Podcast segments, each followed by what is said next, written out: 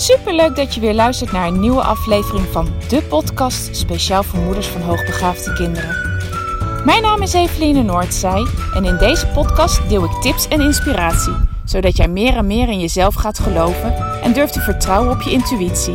Want jij bent precies de moeder die jouw kind nodig heeft. Hoe ga je om met uitdagende situaties? Wat heeft jouw kind van jou nodig? En hoe zorg je voor verandering in je gezinssituatie door jouw eigen persoonlijke groei? Ik heb er veel zin in om dit allemaal met jou te delen. Dus laten we voor vandaag maar gaan beginnen.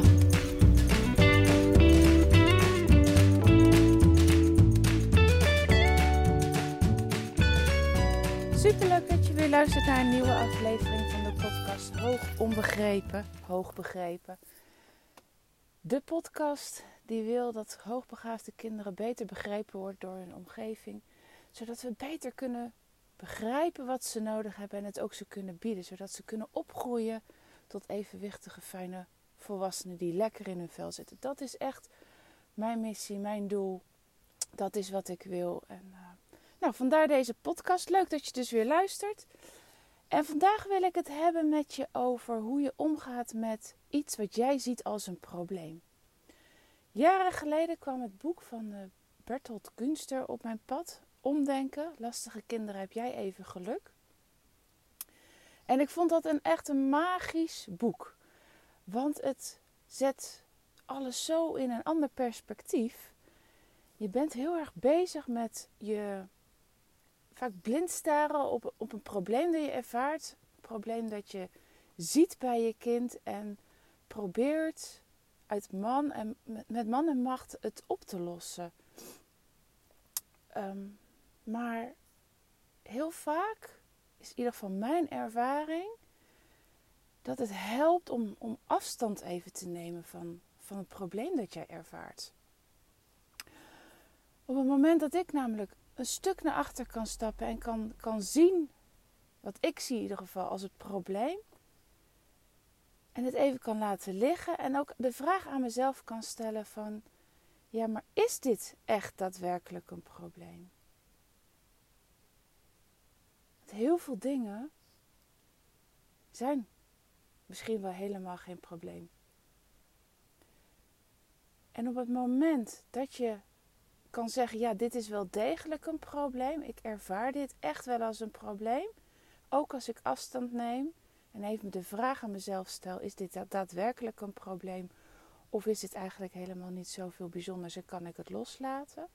En je, je weet voor jezelf dat het een probleem is dan is de vraag van wie is dit probleem eigenlijk? Van wie is het probleem wat jij nu ervaart? En op het moment dat het probleem niet van jou is, kan je het probleem ook laten waar het hoort. Je hoeft niet de problemen van anderen ook nog eens op je schouders te nemen. Voor mij speelt dit heel erg vaak op het moment dat mijn kinderen iets doet waarvan ik anderen al een blik zie werpen van oh dat vind ik irritant, of vind ik vervelend of nou ik vind het eigenlijk niet kunnen. Heel snel voel ik dat het um, dat ik het mijn probleem van maak. Terwijl als ik op dat moment even niks kan doen en kan denken: oké, vind ik dit zelf een probleem dat ze dit doen? Bijvoorbeeld heel veel geluid maken. En ik denk: ja, ik heb er geen last van. Maar het is degene die aan de andere kant van de tuin zit, of aan de andere kant of naast me. Of, nou, die heeft er last van, die heeft een probleem en niet ik. En dan hoef ik er niks mee te doen. Ik weet ook, als ik op dat soort momenten mijn kinderen ga ga uh, aanspreken op hun gedrag, dat ze het ook helemaal niet van mij gaan accepteren. Dat het e-, gedrag extremer wordt of dat ik ze uh, meerdere keren moet aanspreken zonder dat het uh, effect heeft. En misschien herken je dat ook wel. Maar het probleem is dus van de ander. En dan hoef ik daar dus ook niks mee te doen. Weet je, dat is dan ook de taak van een ander. Als die vindt dat mijn kind te veel geluid maakt, dan zal hij of zij mijn kind moeten aanspreken. Hoef ik niet te doen. En doen ze het niet en leggen ze die verwachting bewust of onbewust bij mij, ja, dan hebben zij dus zelf een hele grote uitdaging. Want ik ga, ik ga niet dingen voor ze oplossen. Ik hoef dat ook niet voor ze te doen. Ieder mens, mens moet zijn eigen uh, problemen en uitdagingen gaan oplossen. Ik vind het dan ook geen enkel probleem op het moment dat je mijn kind gewoon op een respectvolle manier aanspreekt en zegt van joh, ik heb nogal erg veel last van dat geluid. Zou je wat zachter kunnen doen of zou je even verderop kunnen gaan staan? Ik heb er wel een probleem mee als je zegt en nou eens een keertje kappen met dat stommige uh, geschreeuw van je. Ik heb hier helemaal geen zin in. Dan heb ik er wel een probleem mee als je mijn kinderen aanspreekt. Maar helemaal niet als jij het als een probleem ervaart. En dat gewoon op een normale, respectvolle manier. Zoals je aan andere volwassenen ook zal gaan aanspreken. En de kracht van het boek van Lastige Kinderen heb jij uh, even geluk. Was voor mij dat je heel erg op een andere manier kan gaan kijken naar gedrag. Want het, het gedrag wat het kind vertoont, is dat daadwerkelijk lastig? Of is dat daadwerkelijk vervelend? Of is dat het namelijk helemaal niet?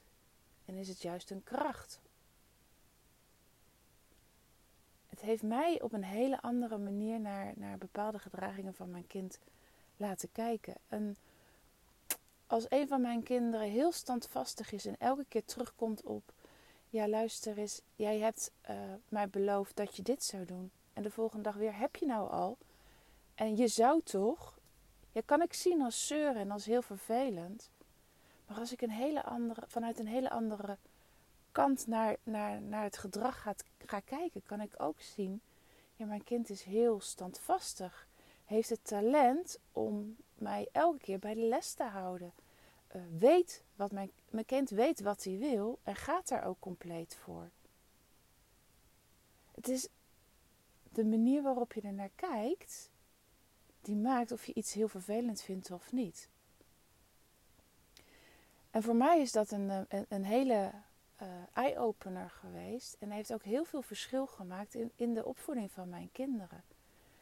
Dat als ik er na, naar een, op een andere manier naar kijk, dat ik um, ja, er veel positiever mee kan omgaan.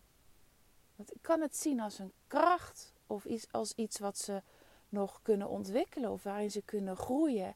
En de manier waarop ik er naar kijk, geeft ook richting op de, uh, op de manier waarop ik erop reageer, waarop ik ermee omga. En hoe meer ik ervan kan kijken van oké, dat is een kracht van een kind of dat is iets waar ze nog iets te leren hebben, in plaats van dat ik het alleen maar zie als lastig en vervelend, geeft zoveel handvaten om daar uh, mee om te gaan. Als ik zie dat een kind dus bepaalde uh, vaardigheden nog niet beheerst, dan kan ik daar op, op inspelen. Ik kan daar met, met ze over in gesprek gaan. Ik kan door middel van voorleven ze veel meer laten zien hoe het ook kan. Het geeft zoveel meer groeimogelijkheden dan alleen maar het zien als, als lastig gedrag.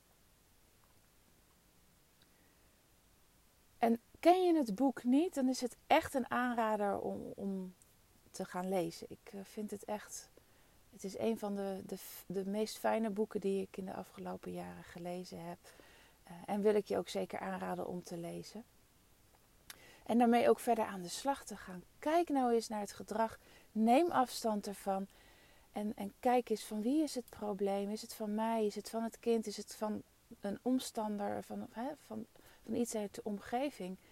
En als het iets is van mij, is het dan daadwerkelijk lastig? Of, of is het heel een kwaliteit van het kind wat ik kan zien? Of is het dat ik kan zien dat mijn kind nog hierin te groeien en te ontwikkelen heeft? En zo ja, wat kan ik dan het kind bieden? Hoe kan ik dan als ouder zijnde daarin bijdragen zodat mijn kind daarin kan groeien? En dan zal je zien dat je veel minder in, in lastige, vervelende strijd, strijdmomenten komt, omdat je er vanuit een hele andere blik naar gaat kijken. Succes ermee! Ik, ik, ja, ik denk dat het heel veel voor je gaat opleveren.